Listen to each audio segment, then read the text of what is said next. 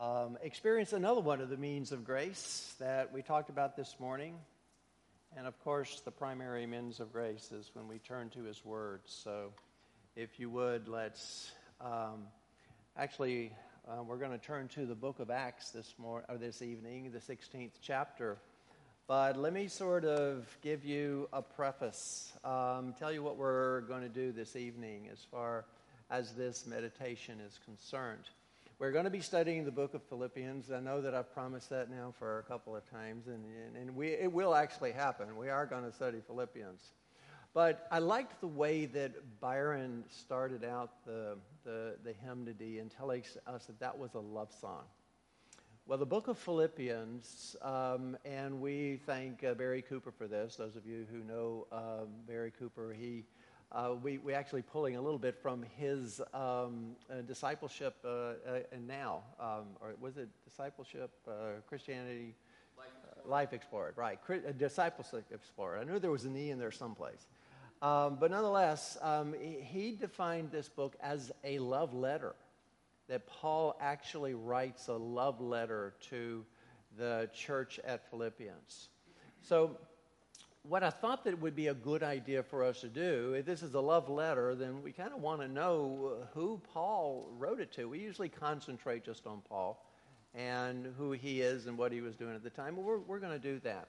But what I'd like to do tonight is to lay the groundwork for this letter by introducing you, introducing us to some of the members of this church and, and how it came about and how Paul came upon this body and how it was developed. I mean, we have a lot of information actually about the church at Philippi. So we're going to turn to his word before we get to Philippians, talking about the background of how this came about. And of course, we have a marvelous resource for that in the book of Acts.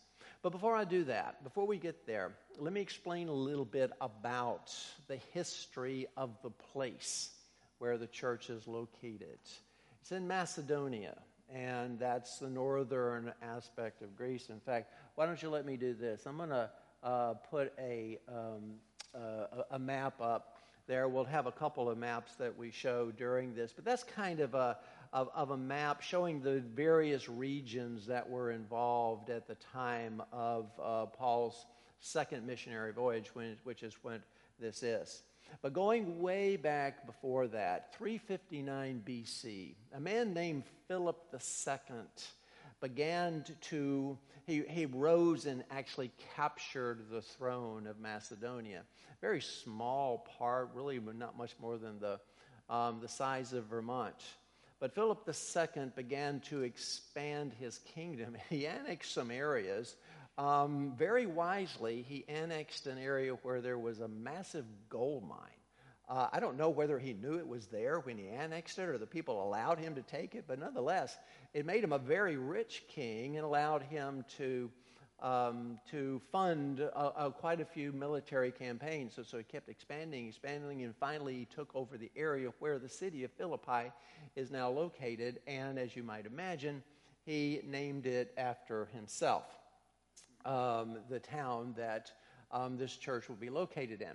Now, you, you might not uh, know Philip II by name. Uh, he may not mean anything to you, but he has a very distinct place in history, not so much because of who he was, but because of who his son was. His son was probably one of the most amazing military geniuses to have ever lived. In his 30s, he virtually conquered the world within 10 years and he spread the Greek language, the Greek culture around the known world at that time. Now, at the time of Philip II, it's at the end of the Persian Empire, and this is about um, 80 years after, to put it in a biblical context. He came to the throne about 80 years after Nehemiah returned. The king of Persia allowed him to go back to Jerusalem and rebuild the temple. We know that from the book of Nehemiah. We also know from the book of Daniel that there was a, progr- a progression of kings that would take over the world. Of course, the first was Babylon, the second was the Medo Persian Empire, the third one was the Greek Empire. And who was the 30 year old military genius who conquered the world within 10 years? Alexander the Great. So Philip of Philippi was the father of Alexander the Great. And of course, we know that Alexander the Great, as I said, spread the Greek language. Now, I want you to see how God works through um, not just Christians, not just his own people, but through pagans. Because when, when, uh, when uh, uh, um, Alexander the Great literally conquered the world, he was pushing against the doors of, of India when he mysteriously died as a young man. But nonetheless, the Greek language became the standard language of the entire known world. So, what God was doing actually through military campaigns, through the establishment uh, of, of this country, was paving the way for Paul. Because you see, you can see all those different um, um, areas, different languages, different people groups. And if Paul had to learn a new language in every single one of those countries as he went on his missionary voyages, well, that would have been, you know, very time consuming. When I go to Haiti, I've got to speak through a, a, a translator. Uh, I, I can't speak the language myself. But because of, Philip's son, Alexander the Great, um, the whole world spoke the same language. And so, therefore, it just opened the, the doors for the gospel to be spread throughout the, the land when, when Paul took, uh, started his missionary um, um, voyages. Well, anyway, 200 years later, after um, Philip II named the city um, Philippi, um, the, uh, the Romans took over, and F- Philippi became a Roman um, colony. Now, this is important because it explains the, the, the, tone within the city of Philippi when Paul was there. Um, there was actually a war that occurred about, the, the about this time, um, and, and it occurred about 40 actually BC.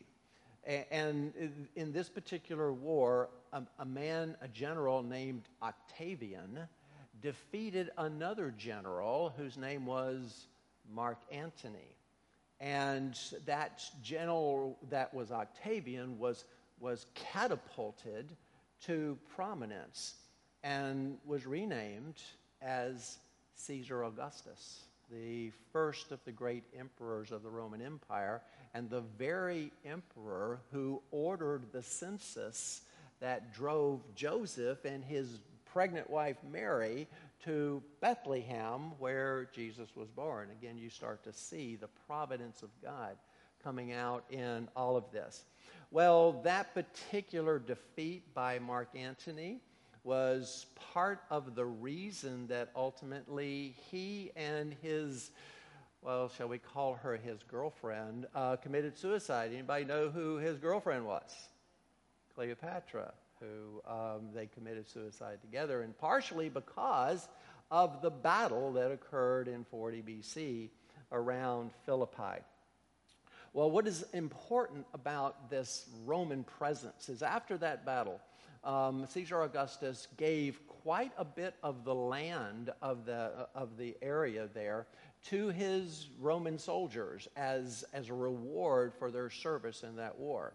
So, therefore, this became a very Roman area. They, they were loyal to Rome, and what's even stranger is they were loyal to Nero, and they buttered up to Nero. Uh, and therefore, when Nero began to, per- began to persecute Christians, they persecuted Christians. So, the kind of persecution that Paul's going to run into when he gets to Philippi um, was partially because they were completely Roman. They were all about Rome. Now, here's what I want to do turn to the 15th chapter of the book of Acts. And, and I'm just going to take you through an entire chapter is dedicated to the establishment of the church at Philippi. So I want to take you through the process um, of, of how this came about how the church was established. Because I think that this will help us when later on we start seeing this love letter that Paul has written. So we're going to actually start in the 36th verse of the 15th chapter as Paul and Barnabas begin to plot their second missionary voyage. It's about 50 or 51 AD by now. Paul's already been on one voyage, and now he begins to plot the second one. So look there in the 36th verse. And after some days, Paul said to Barnabas, Let us return and visit the brothers in every city where we proclaim the word of the Lord and see how they are. You see, Paul wasn't just interested in winning converts, he was interested in planting churches. And, and, and that's a very important part of his ministry and what we do when we expand is not just to, not just to win converts, that's important, but to uh, see that they're raised, see that they're sanctified, see that they grow in Christ. Verse 37 Now Barnabas wanted to take with them John called Mark. Of course, we know that he's the, the one that, uh, that, that, wrote the gospel um, that bears his name. But Paul thought best not to take with him them one who had withdrawn from them in Pamphylia and had not gone with them to work. John Mark had left them, and Paul didn't forget it, and he didn't think he was worthy or capable to go on this particular trip. So there arose a very sharp agreement between Paul and Barnabas. Barnabas took Mark and sailed away to Cyprus. Um, that's actually the island right there that's just off the coast, if you will, of Antioch, where this is happening. And um, Paul chose Silas and departed, having been commended by the brothers to the grace of the Lord. Now, he went through Syria and Cilicia, strengthening the churches. Now, he's starting right here. Let me go ahead and, just give you a show of, of the way that this is going to play out.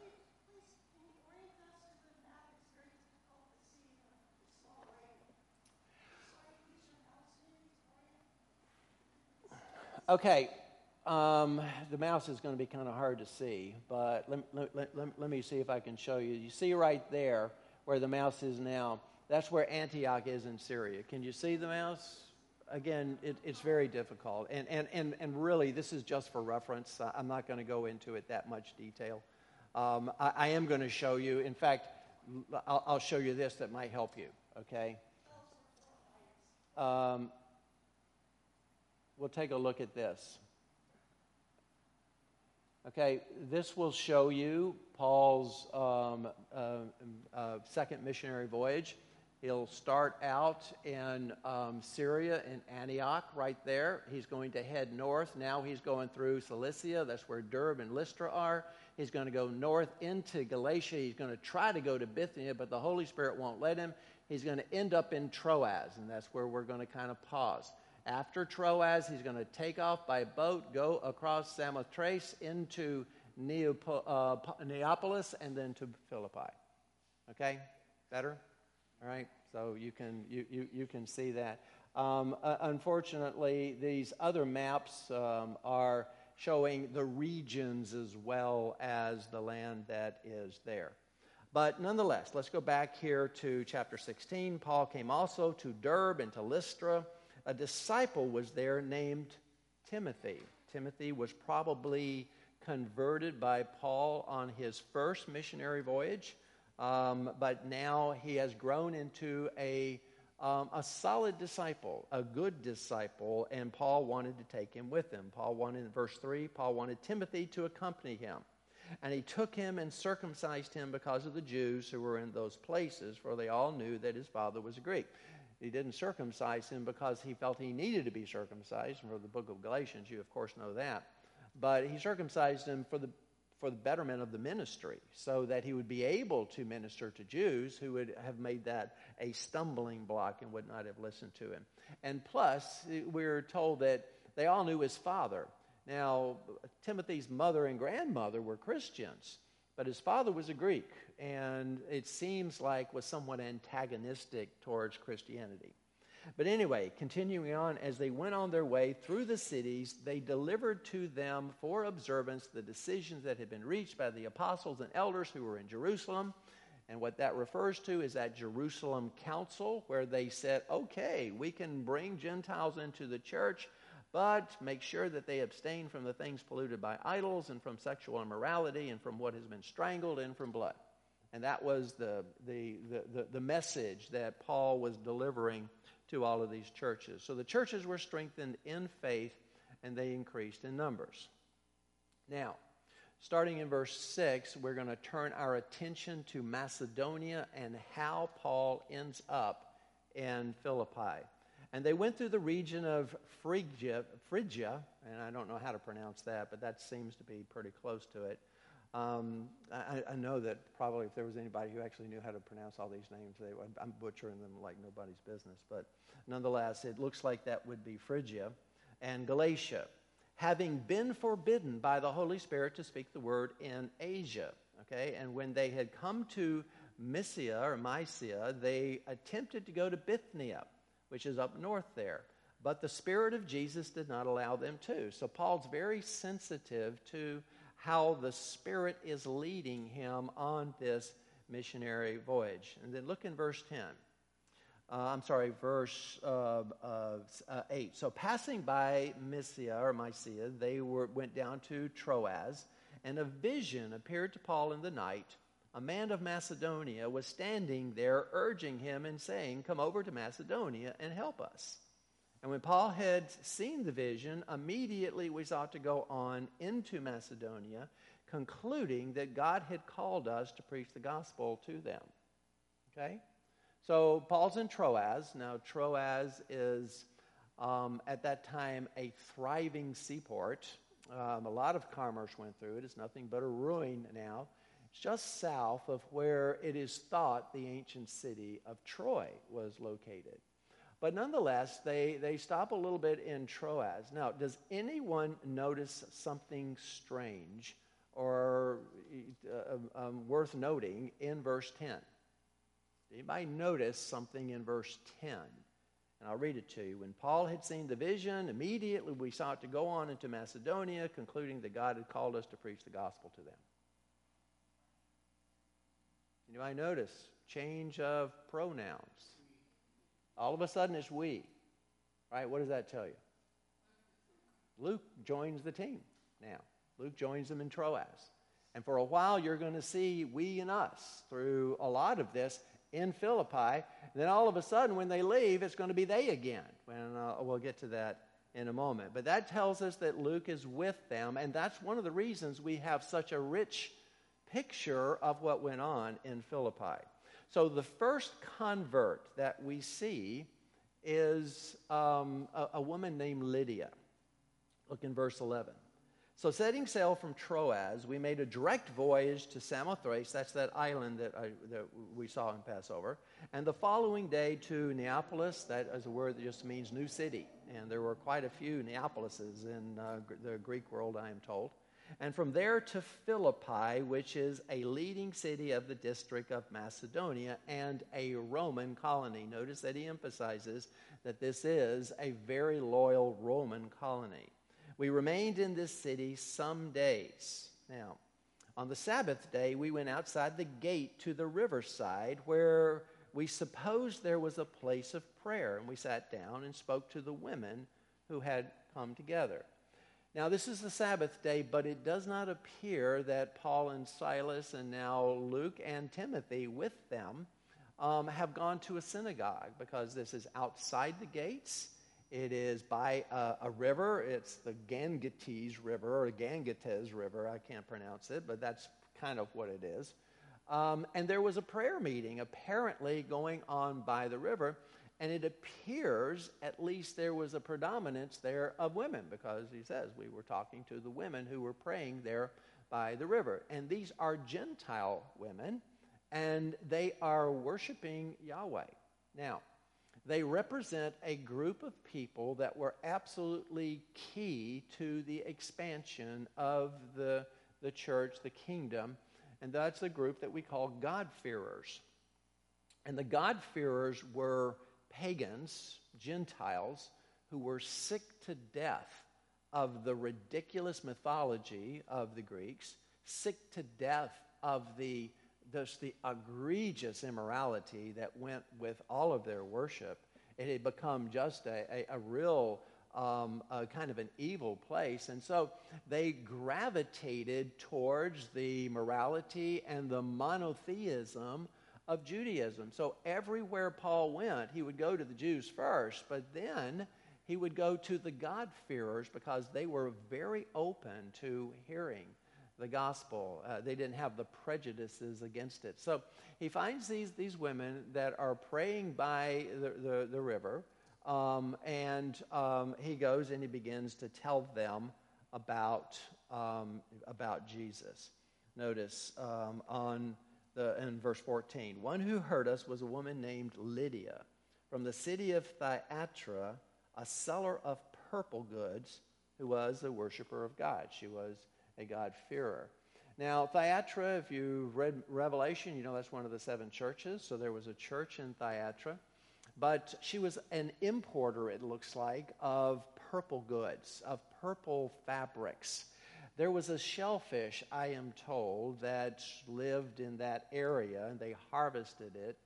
And in the throat of each of those shellfish, and don't ask me what a throat of a shellfish looks like, but there was a single drop of this purple dye. And so it was hugely expensive, but the Romans were crazy for it. It was absolutely their favorite color, it was the color of royalty.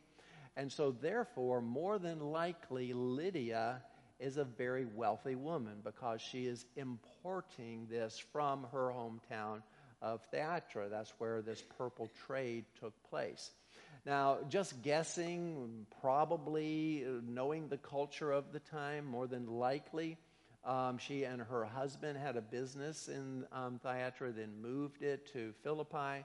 Somewhere along the line, her husband seems to have died, and now she is the businesswoman. She is the one who is in charge of the business. The Lord opened her heart to pay attention to what was said by Paul and after she was baptized, and her household as well, she urged us, saying, If you have judged me to be faithful to the Lord, come to my house and stay. And she prevailed upon them.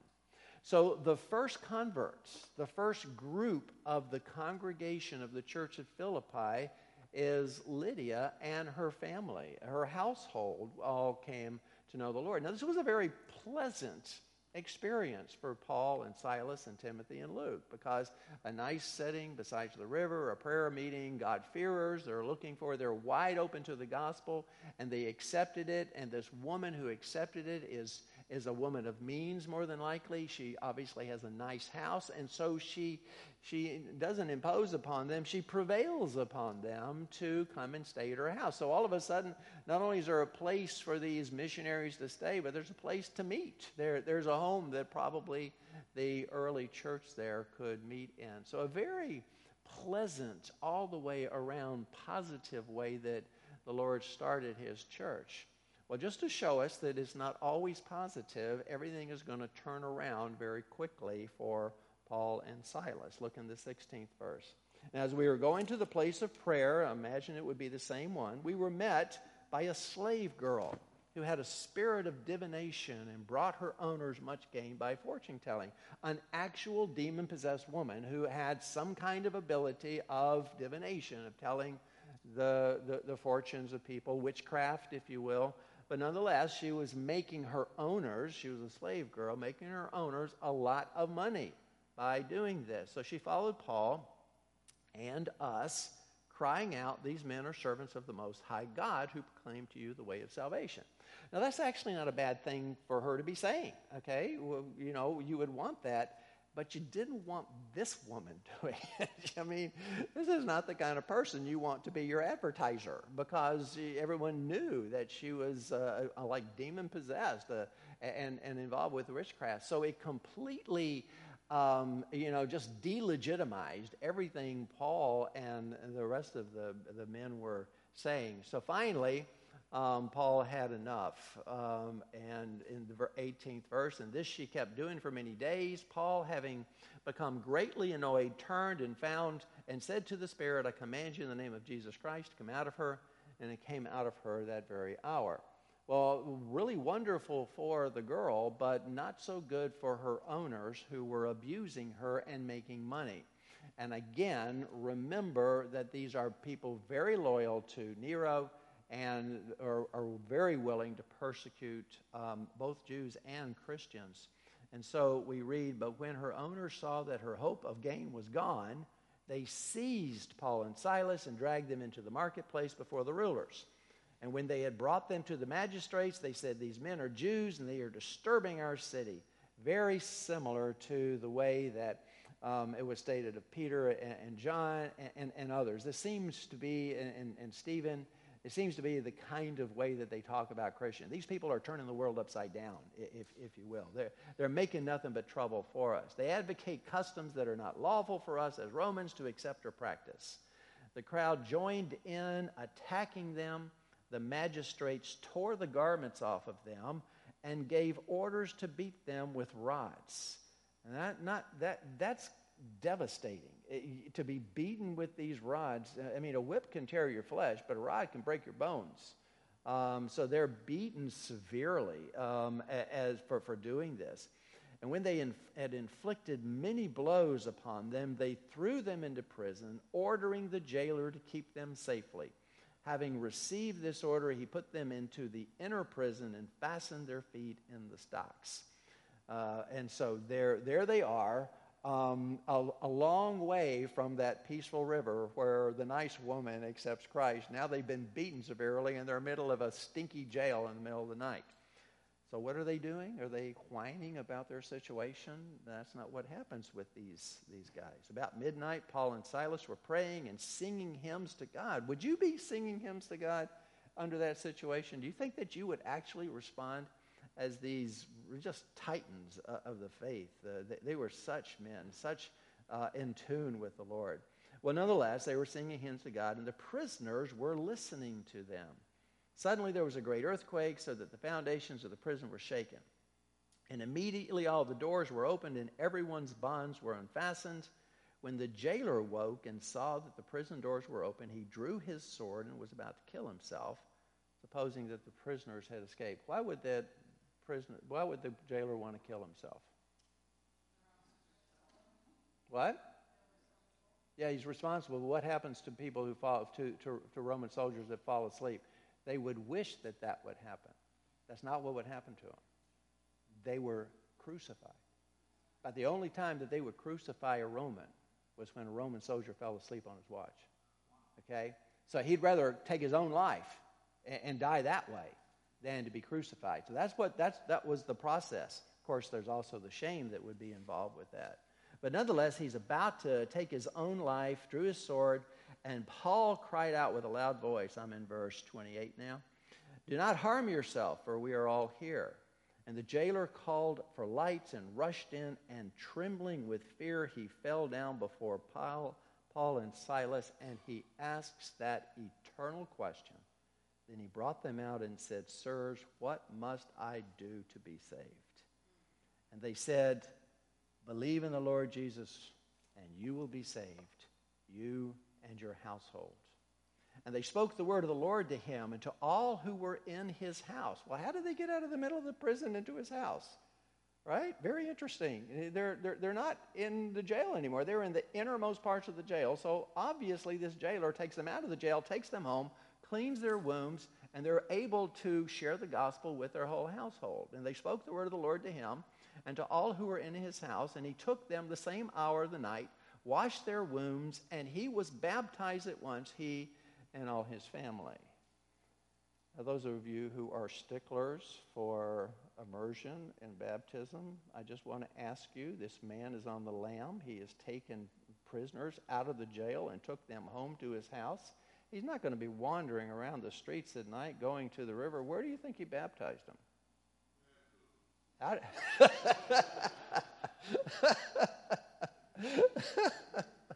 okay, there, there's the, there's the die-hard um, um, answer for you.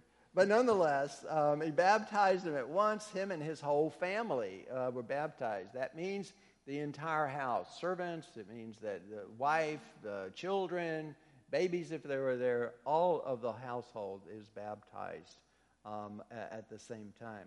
And so we have a second family that we know is entering the congregation of the church at Philippi uh, under completely different circumstances. We have one uh, in, in, in, the very top of the ladder and another one who is just a Roman soldier and his family And they now become one body in the body of Christ as they uh, are the first converts in this um, in, in this new um, church. Then he brought them up into his house and set food before them, and he rejoiced along with his entire household that they had believed in God. Now, I'm going to skip the next um, uh, segment a little bit because what happens is they're, they're back in jail and they, they, and the magistrates come to take them and uh, you know they find out that they're Roman citizens and they kind of want to hush up and let them go and Paul says uh-uh I don't think so. I'm a Roman citizen. You beat me threw me in jail without um, a proper trial. I think you're going to have to come and apologize to me.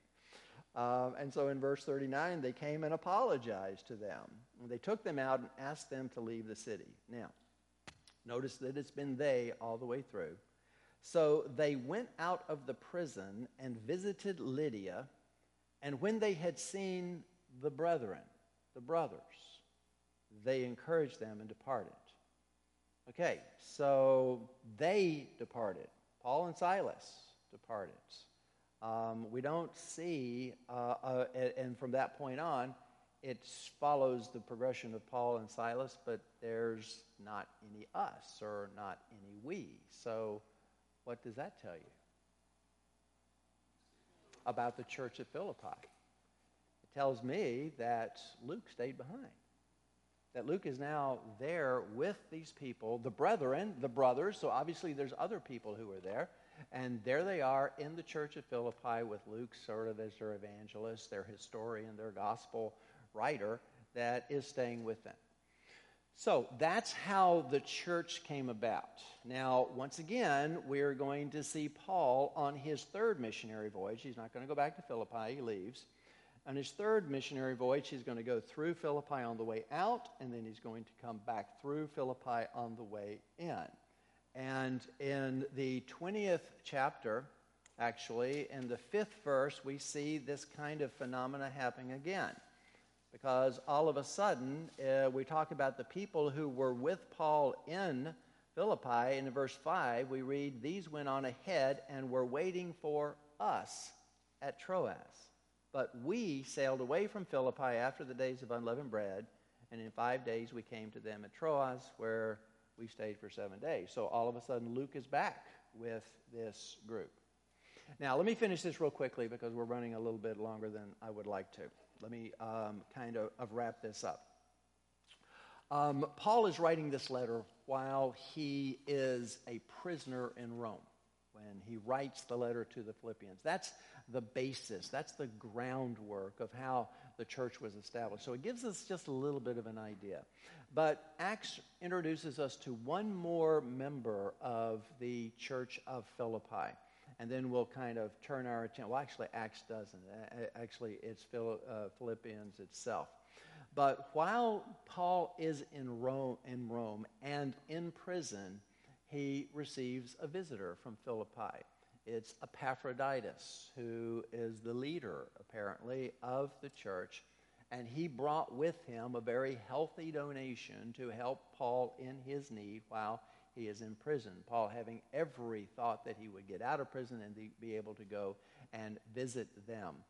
Um, but the letter and the information that he brings Paul while he's in prison is about what's going on in the church of Philippi. He brings all that information, and this actually is what sort of sparks Paul to write this letter, to write the letter to the Philippians. Now, we don't know how long Epaphroditus stayed with Paul, but we know that it was more than likely a period of months because he was actually sent not just to bring the money, he was sent to minister to Paul and to um, keep him safe during these years and do, I mean during these months and do whatever was necessary. But Epaphroditus got sick and he almost died. We'll learn that when we actually get into Philippi or to Philippians. And Paul sent him back with the letter that he writes. Now, Paul writes the letter to the Colossians, to Philemon, to the Ephesians, all at the same time, more than likely right here while he is in Rome. Um, we know that Luke was with him uh, during the writing of Colossians and Philemon, but he doesn't appear to be there in the book of Philippians. So he apparently came and he left. So, the last thing that we learned before we turn to Philippians is that Paul sent Epaphroditus, who almost died, became very sick, but was considered, Paul considered to be a fellow um, soldier for the Lord's. And once again, we will get to that when we turn to Philippians. So that's the background. That's what we know about the church. And it was a church that Paul dearly loved. And that's the reason the tone of his letter is a tone of someone almost writing a love letter to a congregation that um, he's very comfortable with and misses greatly and dearly loves. Okay? So that's the background. And I promise next time we meet, we will actually turn to the book of Philippians and begin to look our way through that. So let me pray and I'll let you go. I'm sorry to keep you a little bit late, but that uh, sort of dragged on. Um, and um, we'll, we, we are going to try to keep these, um, these meditations as meditations and not sermons. So let's pray. Heavenly Father, as we um, break up and go home, thank you that you have given us this time together. Thank you for the instructions that you give us in the book of Acts um, of the way that the Germinal Church actually worshiped and that we would worship you in this way and that you would be pleased with this worship, that we would be glorifying to you in our thoughts and in everything that we do. I thank you for the time that we've had. I thank you for the prayers that have been offered. I, I thank you for the songs that we've been able to sing. I, I thank you for the bond that you create within this body of Christ. We give you the glory. As for safe travel as the people go home, in Jesus' name we pray. Amen.